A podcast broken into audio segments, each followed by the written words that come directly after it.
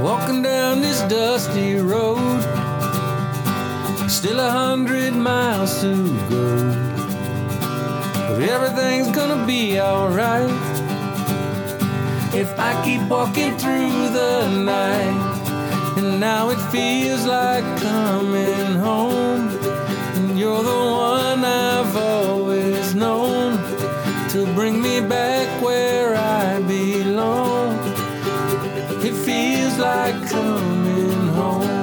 Hi, everybody. Here we are, back at the Ancient Pathways.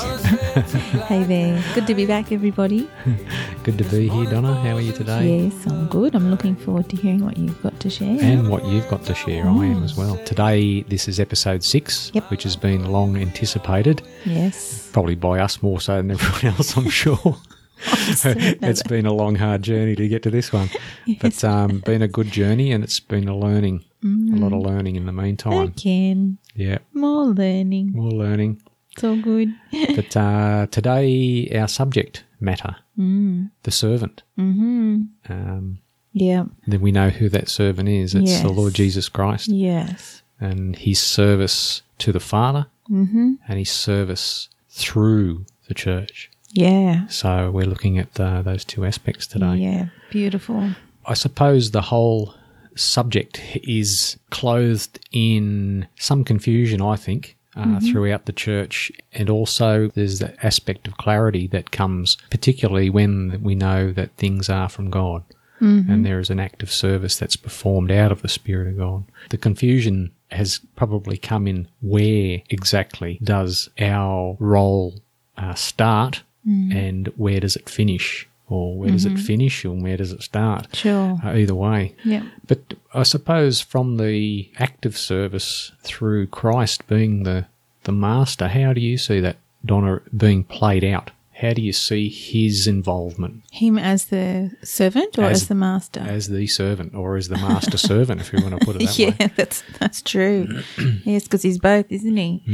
Hmm. Um, so how do I see him as the servant? Yeah. Well, one thing in creation that I think is a really beautiful reflection of that, and we've talked about this, you know, a little bit before, is the the shadow and type that is seen in the relationship between the moon and the sun. Yes, that's right. Um, remember years ago, and I think I even blogged about it. I had a, a real sighting of the moon and the sun being representative of Christ as the sun and the church as the moon. That's right. um, yeah, I remember that. But of course, there's much higher than that, isn't there? There's the Father and the Son. So, um, Yeah. looking at the moon and the way that it is with the sun is that the moon is nothing of itself. Yes. And Jesus said, I can do nothing of myself Yeah, and I can only do what the Father's, you know, doing and say what he's saying. So Mm. the moon, when you look at the moon, there's just a ball of dust. There's absolutely nothing yeah. which is really weird and bizarre, isn't it? That Yeah. there's this planet out there that actually God has enabled us to access, Mm. to discover that there's nothing. It's Yeah. nothing at all. That's has right. no beauty in itself, Mm. no life in itself. And to me, that's just a reflection of Christ in his humility. Mm. And in his humanity, I suppose. Is it Isaiah? It says, nothing about him that made him attractive. Is that what? right, Yeah, yeah. yeah, exactly. So it's really amazing that God has created this thing to sit in the sky for us to discover Christ in Mm. in this way. And of course, we know that the moon reflects the light of the sun. So we're not able to look at the sun for very long, just a blink, you know. And so the light of the sun is made available for us to look at with our physical eyes by looking at the moon. And Yeah. so, yes, there's the church being enabling the world to see Christ the Son, Yes. but there's Christ enabling us to see the Father. Yeah, that's it. Isn't that beautiful? Yeah, that's amazing. so I just saw the servant aspect Yes. in that, in the way that Christ serves us up the Father. Yeah. And looking through scripture, it, it's kind of rare in the New Testament where you see where Christ is mentioned without also a mention of the Father. Mm. And Jesus, in his own words, saying, You know, I came to do the will of my Father. Yeah. Everything he did, if we sat here now and went through all the scriptures, Yep. we would discover afresh that everything Jesus did, he did for his Father. Mm. That's right. By the life of his Father. Yes. On behalf of his Father. Yeah, I did not come to do the will, my will, but the He- will of him who sent me. Exactly. Yeah. And, and in every single way. In every way. And his humility, just looking back at the moon again with just being dust. Mm. yeah. Um, I'll just read this scripture in Philippians 2, verse 5 to 11. Says, Your attitude should be the same as that of Christ Jesus, who, being in very nature God, did not consider equality with God something to be grasped, but made himself nothing. And the key point there to me is he made himself nothing Yeah. to me that's That's right. Yeah, that's, that's the cool. servant heart um, because we spoke about this last time he does have his own will he has Yeah. a will Yes. but he made himself nothing so it's not like god the father That's- made jesus nothing Yes, that's it. That's isn't good. that precious Yeah, that's right. so he made himself nothing taking the very nature of a bond servant Mm. Yep. So there's there's Jesus being described in that very way, a bond servant Bond servant, exactly. to his Father, to God, um, being made in human likeness. And being found in appearance as a man, he humbled himself and became obedient to death, even death on a cross. Therefore, therefore, and I love that bit too. Mm. In other words, now because of all of that, Yeah. God has exalted him to the highest place and gave him the name that is above every name, that at the name of Jesus every knee should bow in, in heaven and on earth and under the earth, and every tongue confess that Jesus Christ is Lord to the glory of God the Father. Yeah. Amen. So what I I just see in there is Christ made himself nothing. He in his nature mm. is a bond servant to his mm. that's his nature Yeah. to his father and he humbled himself Yes. and he did all of that for the father. So everything about Christ and who he is, it's his nature, everything about what he did when he came Mm. was for the glory of his father. and and seeing that in creation in the moon and the sun. Yeah.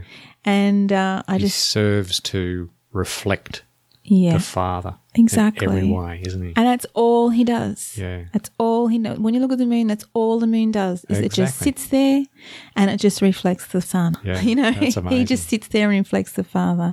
And um, such humility I just Mm. see in, in that beautiful picture that the Lord's given us there as well. Yeah. And, you know, he's called the faithful witness. Mm. That's one of his names. In Revelations 1, verse 5, Yep. it says, And from Jesus Christ, who is the faithful witness, the firstborn from the dead, and the ruler of the kings of earth. So he's the faithful witness. And what is the moon? It's a witness of the sun. Yes. Isn't that gorgeous? It is. I'm loving seeing Christ in the scriptures in ways that I haven't seen before. Mm. And I found this very exciting just to see him in this way. So, Psalm 89, 1 to 6. Mm-hmm. So, I want you to imagine that this is Jesus speaking about his Father. Okay. Okay. And keep in your mind the moon and the sun relationship as Sure. well. Okay. Yeah. So Psalm 89, 1 to 6. I will sing of the Lord's great love forever with my mouth. I will make your faithfulness known through all generations. I will declare that your love stands firm forever, that you established your faithfulness in heaven itself. You said, I have made a covenant with my chosen one. I have sworn to David my servant. I will establish your line forever and make your throne firm through all generations. The heavens praise your wonders, O Lord, your faithfulness too in the assembly of the holy ones. For who in the skies above can compare with the Lord? Who is like the Lord among the heavenly beings? And then Psalm 89, verse 37. I will not lie to David that his line will continue forever and his throne endure before me like the sun. It will be established forever like the moon, the faithful witness in the sky. Wow. That's unreal. Isn't that. that beautiful? Lord, you are a faithful witness. And who is he a faithful witness to? To his father, right? Yeah. So why did he come? He came to save the lost, what was lost. He came to restore all things to God. He came to reveal his father. Yes. Um, And he came because God so loved the world. So everything he came to do and everything he did could be summed up in to do the will of his Father. Yeah. His servantness is the absolute essence of who he is. Mm. It's the essence of who he is, and I, Yeah. I'd never discovered that. Amazing servant. And yet, he's not a servant of God like the angels are. He's the Son of God. He's the heir of all things. He's the glory of God. He's the beloved of God. He's the one who is exalted by God. He's the one whom God gave the name above every name. He's the one through whom everything was made that was made. He's the mm. Word of God. He's the image of the invisible God, as the moon and the sun again. He's the one seated at the right hand of the Father. There's the moon and the sun again. Mm. He's the bridegroom. There's the sun. He's the one all scripture points to. He's the King of kings. He's the Lord of lords. He's the firstborn from among the dead. He's the beginning and the Amen. Yet he came as a humble servant. Yeah, yeah. You know, I'm just seeing there that in Genesis it says that he created the greater light for the day and the Yes. lesser light for the night. Yes. And you see where that's reflective in Philippians, Yes. where where he says he humbled himself mm-hmm. and became a lesser light. Yes. He did not consider equality with God to be something to be grasped and held onto and be the mm-hmm. greater light, Yeah. but he made himself a lesser light. Absolutely. And therefore, in doing that, he not only served the Father, but he served the earth. Yes. And the earth being reflective of mankind, Yes. he came and served and humbled himself to serve the Father. Yeah. Yeah. Came as this humble, humble servant. Mm. Absolutely. The moon is the lesser light. A lesser light. It's a gentle, it's lowly. And he said, I am meek Yeah. lonely, I am gentle and lonely. Yes. That's who he is. That's his character. it's his very heart. nature. Yeah, humble in heart. That's exactly right. Mm. So then in Revelation 21 23, Yep. uh, the city does not need the sun or the moon to shine on it, for the glory of God gives it light, and the Lamb is its lamp. So he does the bidding of the Father. Yeah. He serves up the Father. It says in Colossians that Christ is the image of the invisible God. That's right. So God is invisible to us, Yeah. but Christ makes him visible. And that's really what he does, who he is. Mm. He is here to reveal the Father. Mm. Everything he says, everything he does, Yeah. comes from the Father. Yeah. Okay, I just want to make this one point here, found in 1 Corinthians chapter 15, mm-hmm. verse 24 to 28. Then the end will come when he hands over the kingdom to God. So that's Jesus handing everything over to God, Yep. the Father, after he has destroyed all dominion, authority, and power. For he must reign until he has put all his enemies under his feet. The last enemy to be destroyed is death, for he in inverted commas here, has put everything under his feet, close of inverted commas. Mm-hmm. Now, when it says that everything has been put under him, it is clear that this does not include God himself, who put everything under Christ. Mm. Uh, there's the servant nature of God himself, Yeah. that he put everything under Christ. Yes. And then it says in verse 28 When he has done this, then the Son himself will be made subject to him who put everything under him, so that God may be all in all. And there's the nature of the Godhead serving one another. Yeah. All through the Spirit, of course, because the Spirit only speaks of Christ. Mm. The Spirit does the bidding of the Father, drawing people to the Father. Mm. They serve one another. This is mm. the nature of the God that we know, that we love, that we serve, Yeah. is the servant. And we only have that in us to serve because it's the God's nature that is in us now through believing into Christ Jesus. Yeah. Yeah. The servant, yeah. Mm, that's cool.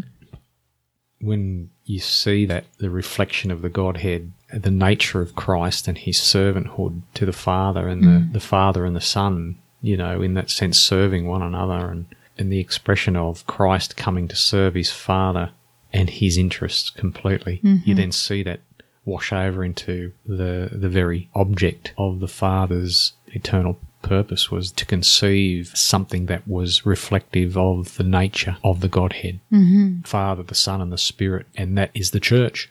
because it's Christ in the church Yes. that is being expressed now through that vessel. And um, how now does that nature express itself through the church? Yeah. How does that take place? You know, His nature. how is his nature worked out through the church? Mm. So what did Paul mean when he said being a bondservant of Jesus Mm. Christ?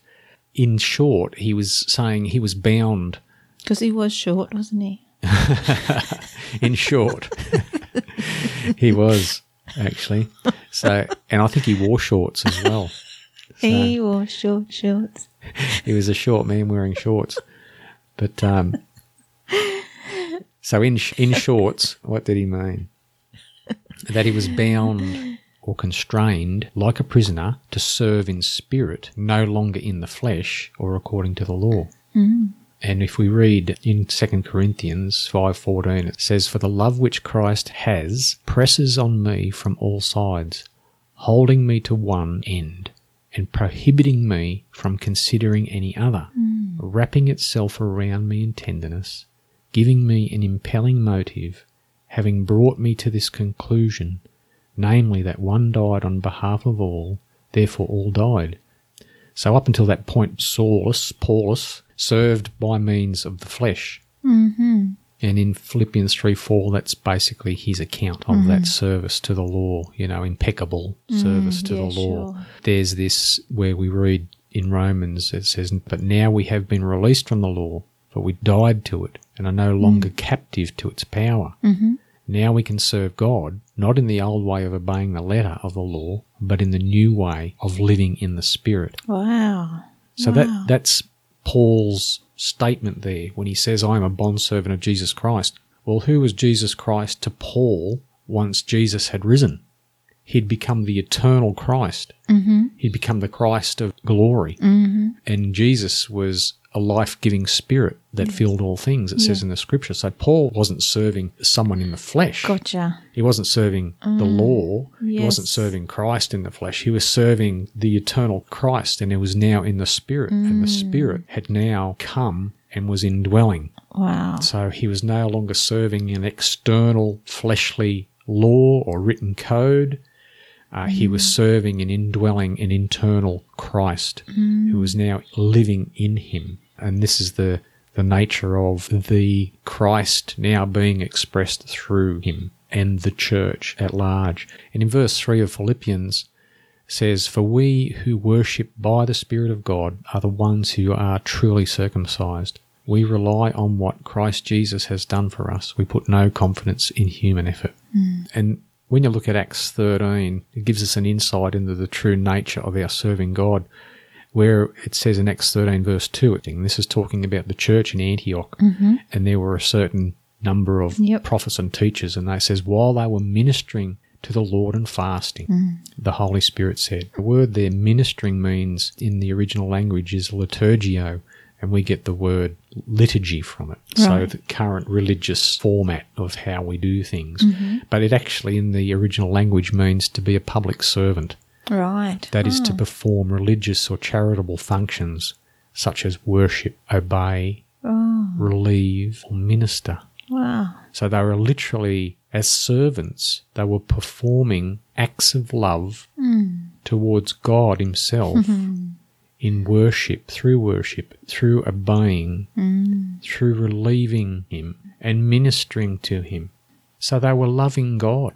Their act of service was their love towards God. They were mm. reflecting back, just like you were saying in the very beginning, mm. How the moon reflected the Father, reflected His glory. The church here in this setting Yes. is reflecting back the love that they had received that had been shed abroad in their heart. Mm. They were now loving back, reflecting back that love through this worship, through this obedience, mm. through this relieving God's heart to experience the love of ones that had been made in His image.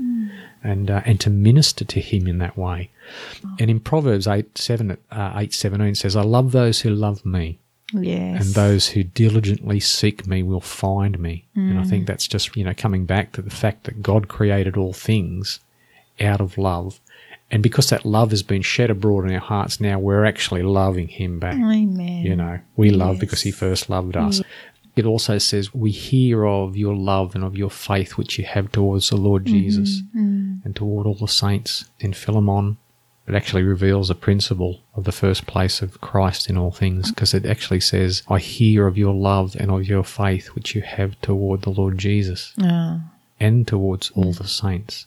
Mm-hmm. So you see, there's still that place of service towards Him first, loving Him first. And Paul says in Romans uh, chapter 1, he says, For God, whom I serve in my spirit, in the preaching of the gospel of His Son, is my witness as to how unceasingly I make mention of you. Uh, that part where he says, For God, whom I serve in my spirit, the word serve he uses there in the original language, it's talking about a hired menial servant. The God I serve as a hired menial servant. And it means to minister, to render religious homage, to mm-hmm. serve, do the service of worship. Mm. To love God that way. Once again, it's about the reflection of the heart of that person back to God. Mm. So it comes out of an expression of the nature of the servant, which you were speaking of. It's Christ in us, it being expressed back to God. Yes. And Paul basically saying that, you know, this God whom I serve in my spirit, there's something there that's hidden yeah. and that can't be seen. Well, that was part one of our series on the servant, and tune in next time for our part two. See ya. Bye. See ya. So don't forget to keep the faith. And now it feels like coming home. And you're the one I've always known to bring me back where I belong. This feels like coming